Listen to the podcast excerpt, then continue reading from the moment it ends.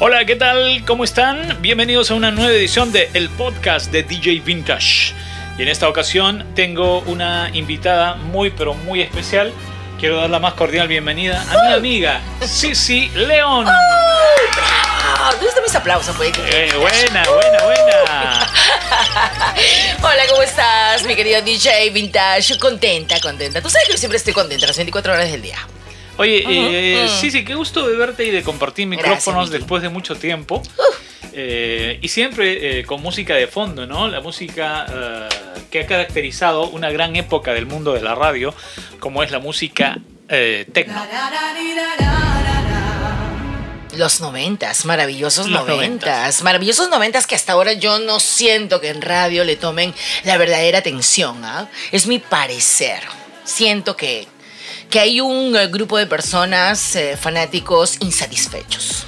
Sí, sí, y yo quería que me cuentes un poco, de repente mucha gente... Eh, al escucharte en el, mundo de la radio o en la tele o en cualquier medio de comunicación, no sabe algunos detalles de Cici León, pero ahora que estamos en este medio y en este, este formato, me gustaría saber, nunca te lo he preguntado, pero me gustaría saber Dime. ¿Cómo te iniciaste en el mundo de la radio? Uy, ahora, ¿cómo llegué a la radio o cómo se prendió el foquito de poder de alguna manera pensar en que podría estar en la radio? Eh, ambas cosas, a ver, ambas cosas. Bueno, yo creo que he sido creativa desde... Una cosa lleva a la otra, ¿no? Es verdad, es verdad. Yo creo que em, eh, yo eh, he sido creativa desde que mis padres, vaga la redundancia, me crearon. Estuve en el momento preciso, hice cosas increíbles, como pensando en el futuro, sin en realidad proponérmelo. Estaba muy pequeña yo y me gustaba entrevistar eh, utilizando mi radio reloj a mis primos más chiquitos. Entonces, en aquella oportunidad siento que eh, lancé el primer reality por radio, reality show, porque yo llamé, porque mi nombre también es Rosita, Rosita León y los niños golpeados. Era el programa que yo hacía. Entonces mis primos eran los niños golpeados. Oye, ¿y que lo grababas en algún cassette? En un cassette, en mi radio reloj, el que teníamos en casa. Y mis primos que respondían a algunas preguntas eran más pequeños y yo les decía, ustedes son los niños golpeados. Y decía, ¿no? Le hacía señas, sí. Y ustedes nunca han tomado leche, no. Y tampoco han comido fruta, no se hacían todo lo que yo le, ¿no? les ordenaba. Y allí sale el niño golpeado, que ahora tiene pues como 30 años, Jorge Luis, mi primo, y era un, un cassette muy valioso que nosotros escuchábamos al pasar los años y luego se perdió. ¿Dónde estará los niños golpeados? No lo sé, pero eso hizo de que me interesara mucho, ¿no? Entrevistaba mucho a mis primos, me gustaba escuchar radio panamericana me gustaba escuchar radio panamericana. Oye, panamericana en la década de los 80. Pero una locutora que nadie menciona, Susana A. Susana Alcántara. Exacto, entonces yo la escuchaba cuando entrevistaba a los artistas.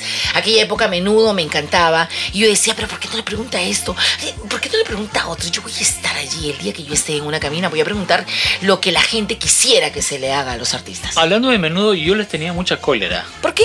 Yo les tenía mucha cólera porque se llevaban la atención de todas las chiquillas. Ay, pero qué buena raza. Eran guapos también, pues, ¿no? Sí. Era la época. Eh, uno se dejaba crecer el cabello, ¿no? Para, estar más, o menos, para estar más o menos a la a la onda de menudo. René. Ah, ustedes, claro, los varones. Exactamente. Pero eh, grandes locutores, eh, mencionaste Susana Alcántara. era la que más recuerdo. de Panamericana estaba Lucho Argüelles. Ahí lo tengo en Face. estaba Walter González, locutor y, programador, ¿no? Jefe nuestro en una oportunidad. a quien considero mi mentor. Lo máximo. Mi mentor. Yo lo quiero mucho. Walter González. Y eh, estaba también como locutor eh, el hermano de Susana Alcántara, Mauricio Alcántara, tenía un programa de fines de semana. No, lo conocí. Sí, sí, sí, sí, sí. Hay muchos fanáticos del mundo de la radio que, guardan cassettes y que tienen estas curiosidades. Pero a donde yo iba era, eh, ¿quién más crees tú que fue, digamos, el referente en locución? de Sicilia. A ver, no es que yo haya amado o admirado a alguien que hable en radio me gustaba escuchar la radio por los artistas que en aquella época visitaban el Perú. Recuerda la de que en los 80 eh, venían los artistas, era una cosa pues impresionante. Entonces me gustaba escuchar radio panamericana, que es la, que, la radio que más recuerdo. Y luego escuchaba RBC, las canciones románticas.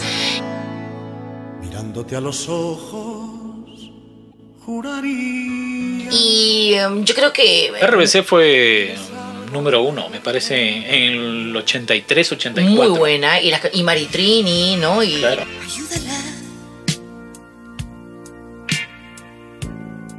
Los cantantes que en aquella época se sean conocidos.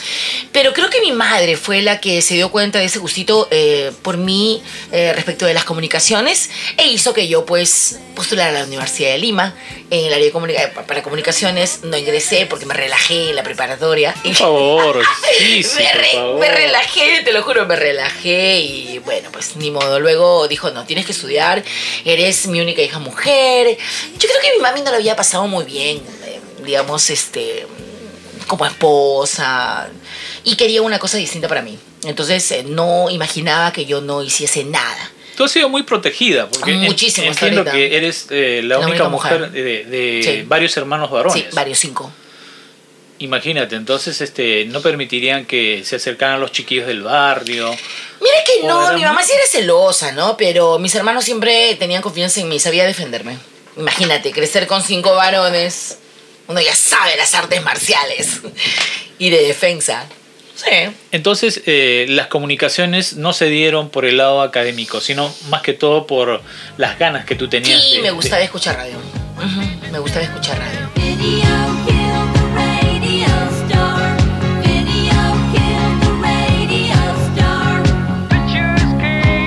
Seguimos conversando aquí con uh, Cici León, eh, nuestra invitada, aquí en el podcast de... Mickey Quiñones es DJ Vintage. ¡Oh, qué Sí, lindo! sí, ¿qué tal? ¿Cómo le estás pasando? Súper, súper, me encanta. Tú sabes que me encanta la radio, me gusta estar frente a un micrófono. Amo. Mm, se siente el olor todo. Oye, eh, me estabas contando acerca de eh, tu, incurs- tu incursión primera en el mundo de la radio. Bueno, cuando era pequeña, pues con el radio reloj, te estaba comentando yo, y me gustaba crear cosas. Y eh, de pronto mis primos se convirtieron en mis protagonistas. Hice Rosita León tiene la razón y los niños golpeados, porque mi nombre también es Rosita. Y fue todo un éxito en mi familia. y después escuchábamos al pasar el tiempo, y el niño golpeado de la época que tenía 5 años, ahora pues tiene 30. Oye, pero Mm. escuchando las radios, tú dirías, oye, me gustaría estar en tal radio, en cuál otra, voy a presentarme, voy a tocar puertas, o cómo hiciste? Eh, cuando lo que pasa es que cuando yo estudié en Sistemas Perú, que es mi alma mater, Sistemas Perú, el primer instituto de locutores profesionales Si no Perú, me olvido, eh, quedaba en la avenida Arequipa. en María Quio Juan de Arona. Eh, un super lugar. Cruce con Juan de Arona, una casona, Exacto, ¿no es una casona preciosa. Y eh, bueno, y, y luego de haber terminado mis tres años, eh, te daban la oportunidad de hacer tus prácticas. Entonces me mandaron a Radio Omega, que estaba eh, acá, muy cerca de donde estamos ahora, en los el estudios. con ventanas doradas. Exacto, La Javier Prado. Javier Prado, ¿no? Claro, y estábamos en el piso número 11, creo. Era una radio que estaba ligada al, Al arzobispado. al arzobispado, ¿no? Exacto. Ujú. Hacían el Ángelus, Mm, hacían tenía cosas religiosas.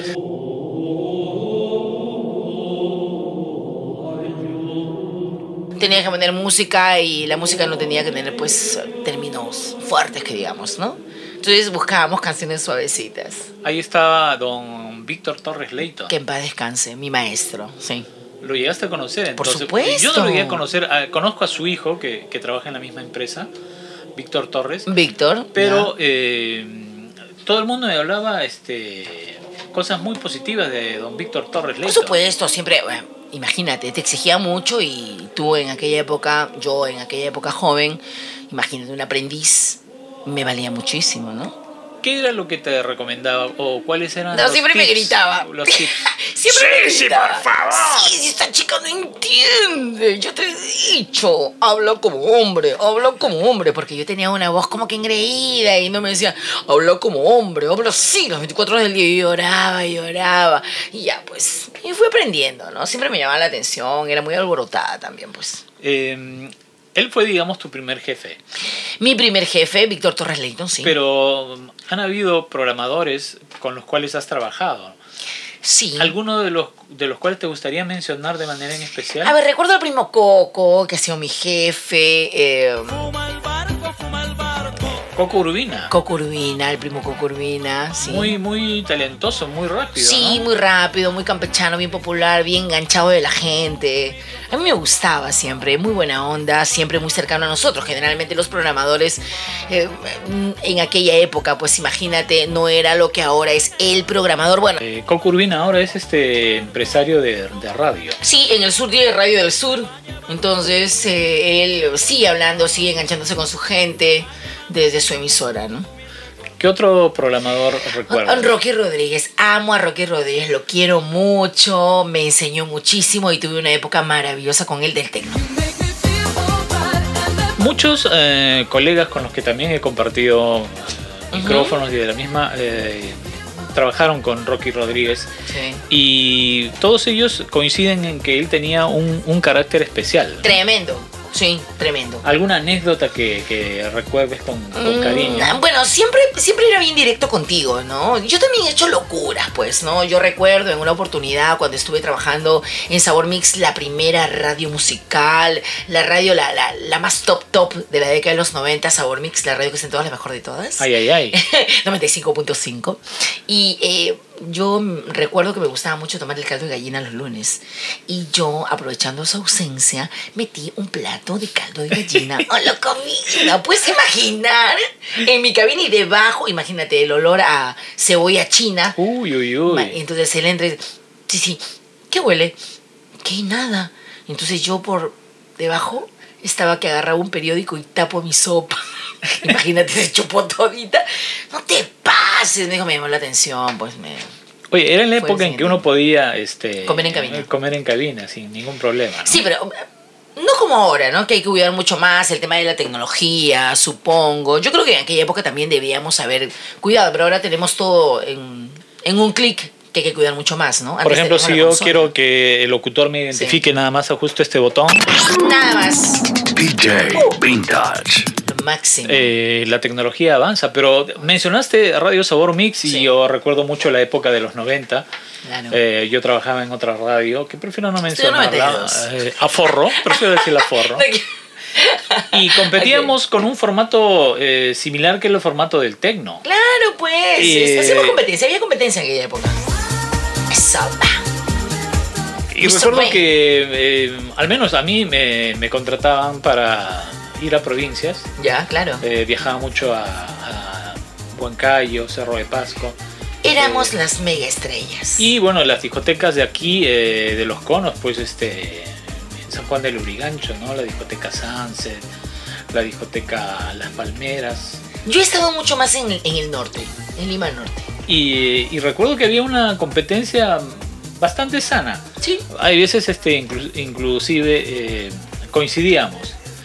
Eh, o contrataban de una radio, la siguiente semana contrataban otra. Claro, nos encontramos en el escenario. Eh. Pero tú y yo nunca nos hemos encontrado en el escenario. Pero eh, recuerdo que Mm. siempre veía los, los afiches, ¿no? Multicolores. Este fin de semana está Cici León o está nuestro común amigo Héctor Chávez, que Por supuesto.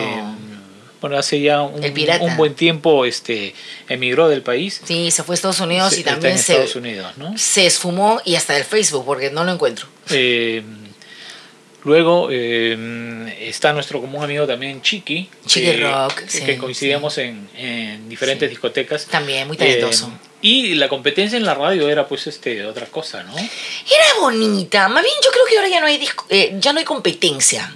Sí. Antes era de cabina a cabina, ¿no? Exactamente. Inclusive este, habían casos en que los locutores se mandaban este, Indirectas. indirectas, ¿no?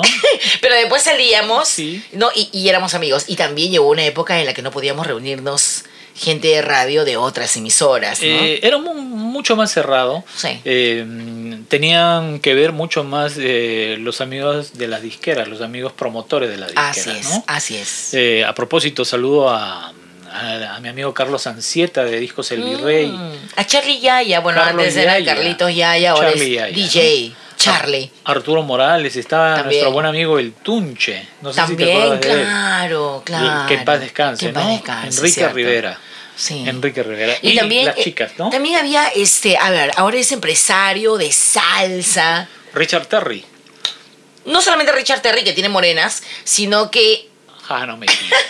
Jano, ella le puse Chano. Sí, Jano Mejía. Jano Mejía, ¿no? Jano Mejía. que dicho sea de paso me contó una anécdota, pero prefiero dejarlo ahí. Dilo, Sí, favor. Oye, mira, yo estoy aquí para que tú puedas Una vez hubo una reunión de Sí. eh, los chicos de la disquera con eh, los locutores de la radio donde una vez trabajabas.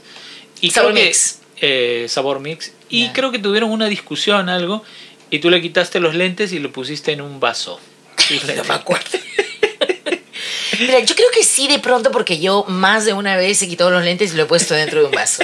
Yo creo que sí, es posible. O sea que esa historia puede que sea. Sí, por supuesto, por supuesto, esa es mi marca.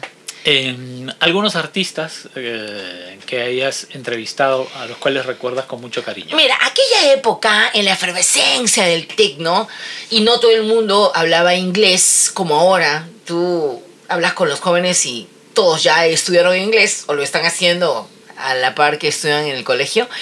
Y en aquella época era muy difícil y los tecneros venían de Italia, venían de Europa, pues todos hablaban en otro idioma y no sabíamos cómo entrevistarlos. Entonces nosotros hicimos un casting. Entrevistamos a Master Boy.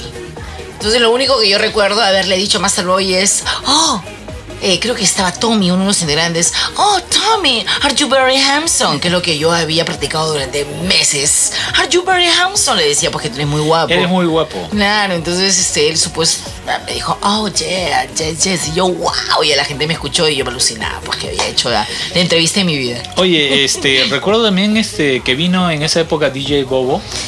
DJ Bobo, pero no vino a la cabina. eh, vino también 24-7. Ellos sí estuvieron en cabina. Y eh, hace poco, hace unos meses, eh, tuve el gusto de entrevistar a MC Sar and the Real McCoy. Oh, no te puedo creer. después qué de chévere. muchos años, después de muchos años. Este, con quien eh, me volví a encontrar. Y fue una experiencia grata, ¿no? Claro, es retroceder en el tiempo, ¿no? Es retroceder en el tiempo, efectivamente. ¿Añoras, cuánto añoras en la época de los 90? ¿O Mira tú dirías yo- que cada década tiene su... Sí, yo, yo creo que cada época tiene el- su lado bonito. Nunca ninguna época es mejor que la otra. Hay que adecuarse a los tiempos. Yo eh, soy un amante de la música y respeto los géneros musicales, independientemente de que, digamos, me guste o no, yo lo respeto. Me gusta mucho el tecno.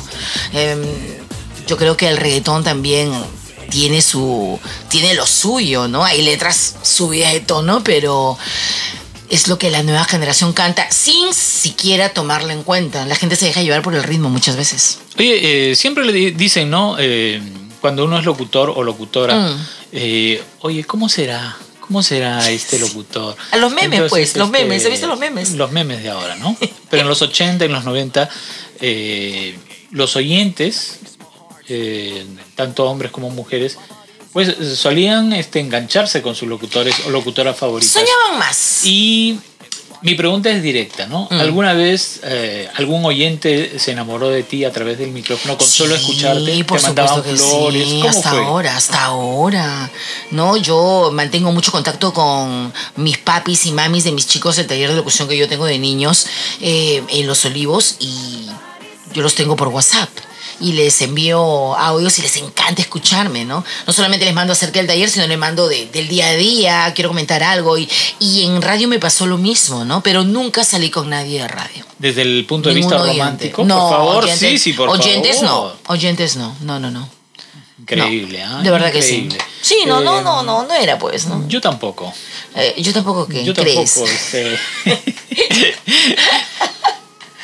Em, Pero vamos a la siguiente pregunta. Tú has estado, eh, has, has, eh, has elaborado, has trabajado en diferentes empresas. Sí, así Diríamos es. que eh, en- a nivel Lima has tenido oportunidad de estar en, en una gran cantidad de radioemisoras Sí, y, y sí, casi sí. todas las empresas más importantes, Corporaciones importantes. eh, corporaciones importantes. ¿Qué es lo que tú les enseñas? Porque ahora eh, tú eres eh, profesora y transmites la experiencia que tú, tú tienes Así a las es. nuevas generaciones. ¿Qué es lo que les transmites? eh, ¿Qué es lo que más sientes tú que ellos absorben de ti? Mira que eh, yo trabajo mucho con niños, entonces si bien es cierto tengo muchos años de haber eh, estado en contacto con los medios de comunicación y lo sigo haciendo, eh, yo utilizo la herramienta radial como un insumo para mí eh, que les va a permitir a ellos desinhibirse, liberarse, mejorar su comunicación. No estamos formando, digamos, locutores de cabina, estamos... eh, aprovechando esa edad que tienen, yo tengo niños de 4, 5, 6 años en adelante, para poder formar parte de su desarrollo en, de sus habilidades de la comunicación. Me gusta formar parte de su crecimiento en la comunicación. Entonces, la herramienta radial me permite eso. Y eh, todos somos locutores, a la larga. Mucha gente me preguntaba, sí, sí, pero locución, pero yo no quiero que mi hijo sea locutor. Mi hijo va a ser médico, mi hijo va a ser ingeniero, mi hijo va a ser, mi hija va a ser enfermera. Todos terminan estando en una cabina de radio y todos terminan siempre estando frente a los medios de comunicación dando una declaración. Hay que estar preparados. El locutor y locutora tiene que ser versátil. Así es. Yo, yo te he escuchado eh, animando programas musicales. De todo. De todos los géneros. De todo.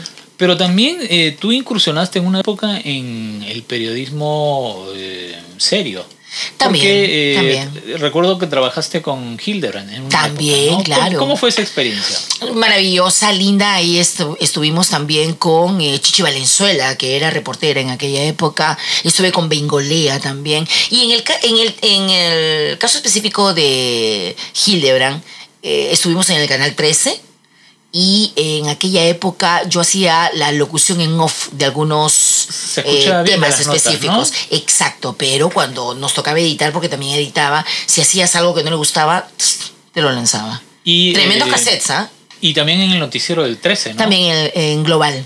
Global. ¿no? Claro, Global Y estabas Televisión. junto a un locutor que le decían el tío Cosa, me parece. ¿El abuelo? El abuelo, ¿no? El Sí, abuelo. Jorge Rivera Basulto. Eh, gracias. Así sí, es. sí. que Seguimos la descanse. Sí, me enseñó muchísimo también. Sí, aprendí muchísimo de él. Imagínate, yo era una novata, pues, ¿no? He tenido grandes maestros, no puedo quejarme. Eh, la experiencia que tuviste en el grupo RPP.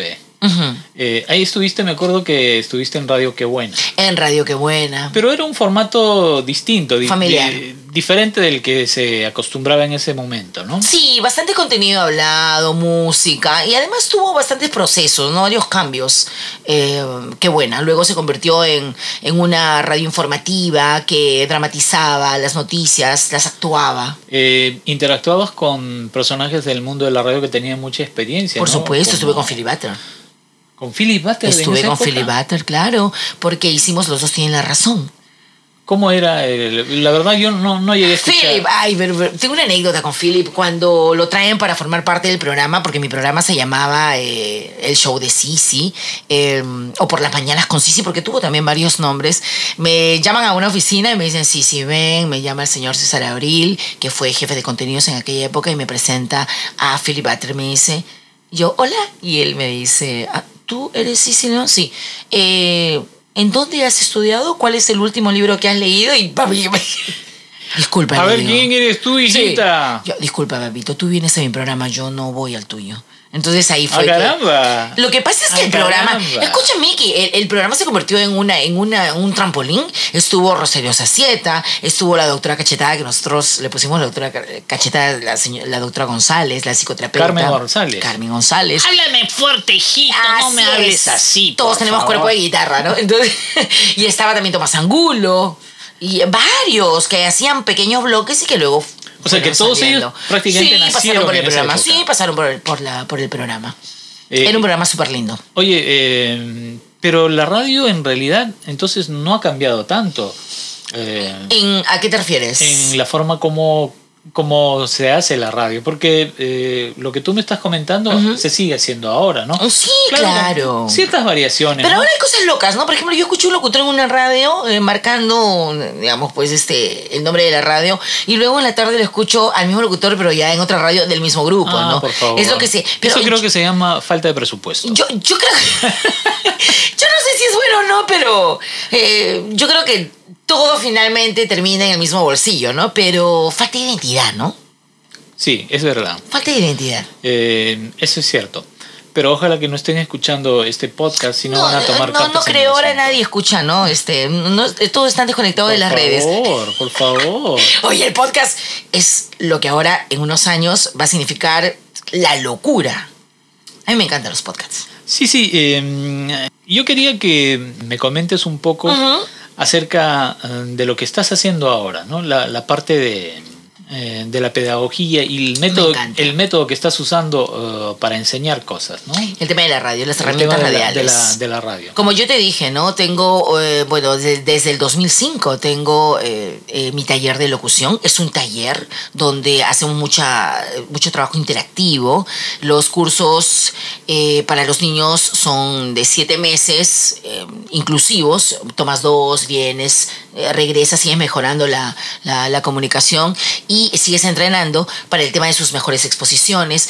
Pero ahora, como yo te dije, estoy estudiando psicología. Lo que yo quiero a la larga es terminar psicología y no lo clásico, poner un estudio para que vengan y recibir como, como médico, ¿no? Sino más bien que mis terapias se complementen con el tema de la radio, que mi mesa de conducción sea parte de la terapia, del desarrollo, de, de- del mejorar, digamos, el, el tema de que se presente en ese momento con los chicos. Oye, para todos los que nos eh, dedicamos a hacer radio, pues eh, sin la música no podríamos estar. Ah, por supuesto. Eh, me gustaría que me digas o que me cuentes un poco cuáles son las canciones que se identifican contigo, no necesariamente eh, las canciones de techno, sino de todo género. ¿no? No necesariamente, por ejemplo, me gusta Richie, eh, Mi Niña Veneno, me encanta. Mi niña veneno, puedo mezclar con una canción de ABBA, La Reina del Baile. Eh, me encanta el tecno de, de Giovanni Giovanotti, el italiano que vino en una oportunidad al Perú. Me gusta la, ca- la música de los ecos. Oye. Ecos Mama, Tres Cruces. La, me la, la, encanta. Me. Eh, Y otra por ti que te vas y una más. me gusta todo, me gusta, me gusta. Eh, ¿Qué disfruto. género no has hecho todavía? ¿Qué género no he hecho? Eh, mm, quizás por ahí que hemos tocado alguna música alternativa cuando he estado en Sabor Mix, pero algo que no haya hecho. eh, Porque rock has hecho, ¿no es cierto? he hecho rock. Eh, has hecho techno, He hecho has hecho tecno. salsa. Estuvi- me contaste Salsa. una época en Radio Mar. Sí, claro. ¿Cómo, cómo, cómo fue eso? Yo estuve trabajando en Radio Inca porque también he hecho folclore, he hecho chicha eh, y me gustaba. Y tuve una época muy, muy bonita que tuvo resultados positivos y entonces los dueños, Zavala, la familia Zavala, la cabeza de la corporación radial, me dijeron, sí, sí, pásate a, ahora te toca el turno de hacer salsa. Y yo, "Ay, no me gusta, te tiene que gustar. Bueno, entonces tenía que decir, qué linda canción, lo que ocurre siempre, porque tú sabes que eso pasa. Maravillosa canción, pídela. Y cuando apagas el micrófono dices, qué horrible esta canción, pero tienes que venderla. pero tienes que venderla. Y eso me pasó, no me gustaba, no, no, no me gustaba mucho la salsa, salvo Frankie Ruiz, que me encanta, Eddie Santiago, la, la salsa sensual de los 80 me enganchó claro. mucho. Pero luego Marc Anthony algunas que otras canciones, pero no, no soy muy fanática de la salsa. Eh, y ¿Qué me falta? La, la música, el- la onda coreana. No la he presentado. El K-pop. ¿Y música cristiana has presentado alguna Eh, vez? no, no, pero le he cantado y he saltado cuando en mis momentos de depresión he entrado. algunas ¡Aleluya! Exacto, y he bebido del agua y todo lo que tú te Eh, imaginas. en, Sí, radios, en radios de provincias has colaborado? Sí, he hecho cumbia, he trabajado en Radio Girasol, en las radios de Aguamarina, he estado a la cabeza de las radios de Aguamarina. Ah, caramba, por el, por el norte. Por supuesto, yo soy muy amiga de ellos también, los quiero Qué mucho. buena experiencia, ¿eh? Sí, linda experiencia, me ha gustado mucho. Agua Marina y, y la música siempre ha estado conmigo, ¿no? Me gusta mucho la música de los 80, el alboroto del salón de baile, por ejemplo. Qué buena canción. Claro, me encanta. Eh, ¿El rock en español significa algo en tu carrera como mujer de radio? Me gusta, eh, me gusta mucho el tri. Me contaste para que alguna vez tuviste un proyecto. Por supuesto, yo tuve dos proyectos. Yo, ¿Cómo soy- así? yo- ¿Cómo yo- así? yo toda mi vida he sido creativa, ¿ya? Ahora que estamos aquí eh, hablando a calzón quitado. eh, y estos podcasts me encantan porque te permiten total libertad. Entonces, y además lo he hecho en varios, en varios lugares donde me han entrevistado y también lo he comentado. Yo presenté dos proyectos. eh, yo recuerdo que es el año 2000, 2001, 2002. Y presenté un proyecto para una radio cuando todavía no llegaba Inca. Una radio eh, tropical que rescatara la música. Era el 2004, 2004. Porque ya eh, la tecnocumbia había pasado. El 2003 terminó la tecnocumbia. Tecnocumbia, claro, Claro. el 2000 en adelante. ¿no? El 2004 fue una época en la que dijeron ya no está de moda y sin embargo yo siempre he pensado que los que, que la música simplemente duerme porque el programador quiere que duerma.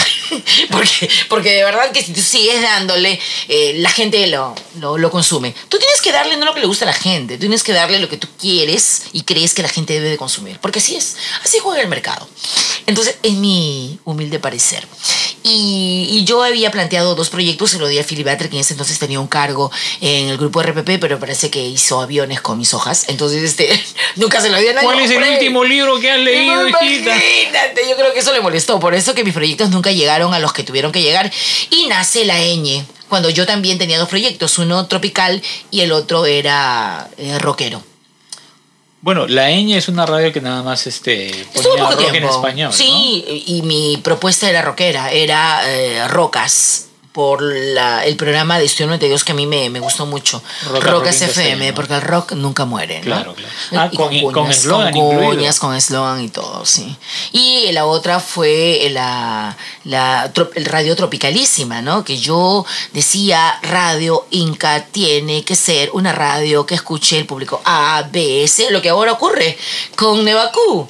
Y bueno, ya eh, dejo el proyecto o ah, me abren la puerta para que deje el proyecto y, y ya pues sí, ahí sale Nueva Q y yo me molesté porque dije que era algo que yo había presentado en aquella oportunidad también, ¿no? A ellos. Increíble, ¿eh? increíble. No sé, venga. Cositas, cositas que pasan en el mundo de la sí, radio. cosas ¿no? que pasan. Pues, pero bueno, son cosas que yo eh, he hecho y estoy muy feliz de que esas cosas estén eh, al aire. Eh, hayan sido mías, no, pero las he, las he pensado antes y eso me hace sentir de que, de que soy muy creativa, me encanta. Estoy feliz. Tú estás escuchando el podcast Uh. con DJ Vintage. Mickey Quiñones es DJ Vintage. Gracias por estar escuchando el podcast de DJ Vintage. Eh, mi nombre Uh. es Miki Quiñones. Estoy aquí con mi invitada Sisi León. Hello. Sisi, cuando eh, compartimos micrófonos eh, Sí. allá a finales de los años 90, Ajá. eh, recuerdo mucho eh, que estaba un de director un señor eh, medio gordito, eh, Julio Esquiapa. Sí, él todavía pues está metido en Es la este- política ahora, es ¿no? este comentarista político, lo Sí, invitan exacto. a diferentes medios. Sí, sí, ¿no? sí, sí. Eh, estaba también eh, Héctor Chávez en esa época, o ya había salido. Héctor Chávez ya no estaba. Estaba ya. Pedro Silva, me Ajá, ah, también. Estaba Pedro Silva. Un beso para él, es como si nos escucha. Eh, Pedro, seguro que sí está escuchando. Sí. Mm, Y eh, desde esa época, eh, Estudio 92 pasa al grupo RPP. ujú, Eh, estuviste en el grupo de RPP. También. Eh, pasaste a la a Corporación Radial de Perú, Ujú. CRP. Y también tuviste una época en eh, Corporación Universal. También. Cuéntame también. un poco de, de esa Una experiencia. linda experiencia era como regresar a casa porque yo conozco a los Capuñay, que son los dueños de Corporación Universal, desde hace muchísimo tiempo. Antes de ser exitosa era Radio Universal, el nombre de la papelera, porque ellos son eh, empresarios papeleros, tienen cuadernos Universal. Y eh, bueno, regresar era encontrarme, reencontrarme con, con, con Giovanna, con eh, Lalo, sus hijos mayores a los cuales yo conocí cuando eran más jovencitos. Y fue una linda experiencia, me gustó mucho el, ver cómo han crecido, como el área de prensa, televisión, radio. Sí, sí, muy lindo y además muchos colegas que están allí. Tú sabes que hoy estás aquí, mañana estás allá y este círculo es bien cerrado, ¿no? El tema de la radio.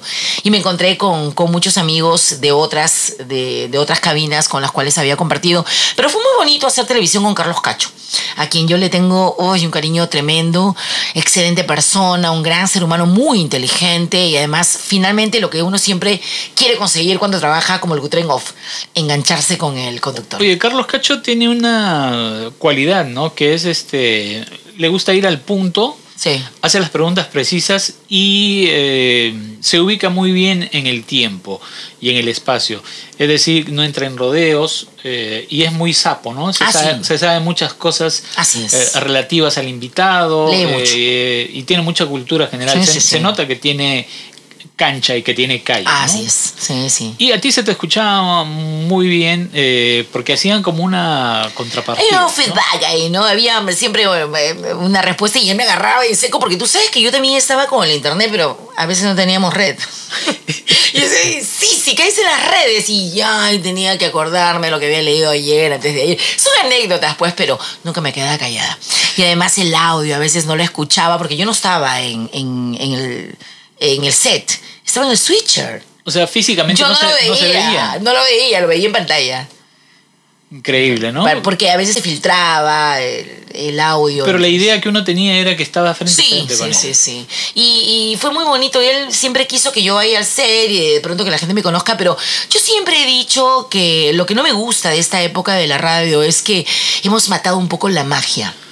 ¿No? Yo hice mi protesta incluso en alguna oportunidad en un audio que lancé en YouTube y el tema de, en buena onda, el, el tema de la magia, ¿no? Eh, la radio es magia y ahora todo en un clic. Yo no concibo, ahora por ejemplo, hoy estamos jugando con estos aparatos maravillosos que tienes aquí y nosotros podemos mezclar audio, poner efectos, pero eso no tiene por qué verlo el público, digamos. Claro, eh, Eso me el producto no. terminado sí. Exacto.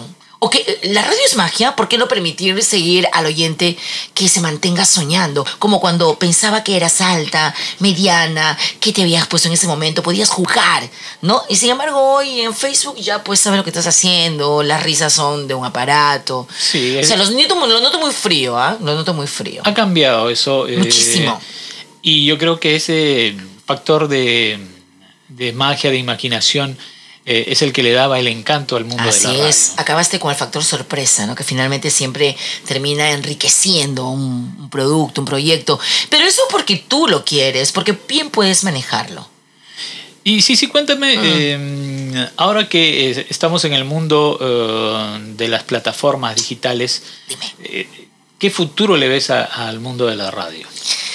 Yo creo que la radio siempre va a estar allí, por lo práctica que es, porque vas y la aprendes, porque los peruanos, y creo que la gente en general no quiere complicarse mucho, los peruanos somos, lo queremos todo en un clic. Entonces, eh, esta nueva generación, si tú te das cuenta, los chicos manejan mucho los videojuegos, están jugando todo el tiempo, están siempre compitiendo y, y- y son ansiosos y, y quieren que todo esté en, en ese momento y no esperan. Yo a mis chicos les digo, ustedes son la generación de, de- de los impacientes porque eh, demora un poco y ya están desesperándose. Entonces yo creo que eso es, eh, me hace ver de que más adelante yo creo que no se van a querer complicar con las radios online. Ellos quieren la radio en, en- en un clic, a no ser que, como siempre están enganchados con eh, todo esto que es tecnológico, tienen que ver la forma en que al engancharse en una radio, en una app, sea pues realmente práctico. Oye, y seguramente que y van a escuchar y van a compartir este podcast, eh, así que quiero que les envíes un, un saludo para Un todos los que, los que estén escuchando en este momento. Ay, cariño para todos los que están allí en la web, en la red, en las redes sociales, porque lo del podcast está en todos lados y espero que, los, que, que disfruten de esta conversación, de esta linda charla. Yo creo que no va a ser la primera vez. Te voy a invitar a una Mm. Claro, tengo mucho que contar. Porque tenemos mucho más que compartir. Por No me has supuesto. hablado acerca de tus galanes. Uf, de todo y todos los colores. Ah, ya, por favor. Eh, el- te iba a preguntar por el más reciente, pero prefiero mm, que te lo... Para un próximo, para un próximo podcast. En nuestro próximo episodio. Exacto. Una historia de amor a cargo de Sisi León. Por supuesto. Oye, Sisi, te agradezco mucho que te Ah, hayas no, tomado gracias, eh, el tiempo de venir aquí al estudio de DJ Vintage. Yo quería verte hace mucho tiempo y además estoy de relax y qué mejor que, que terminar mis vacaciones con una buena conversación. Aquí en los estudios de DJ Vintage estuvo Sisi León. Mickey Quiñones es DJ Vintage.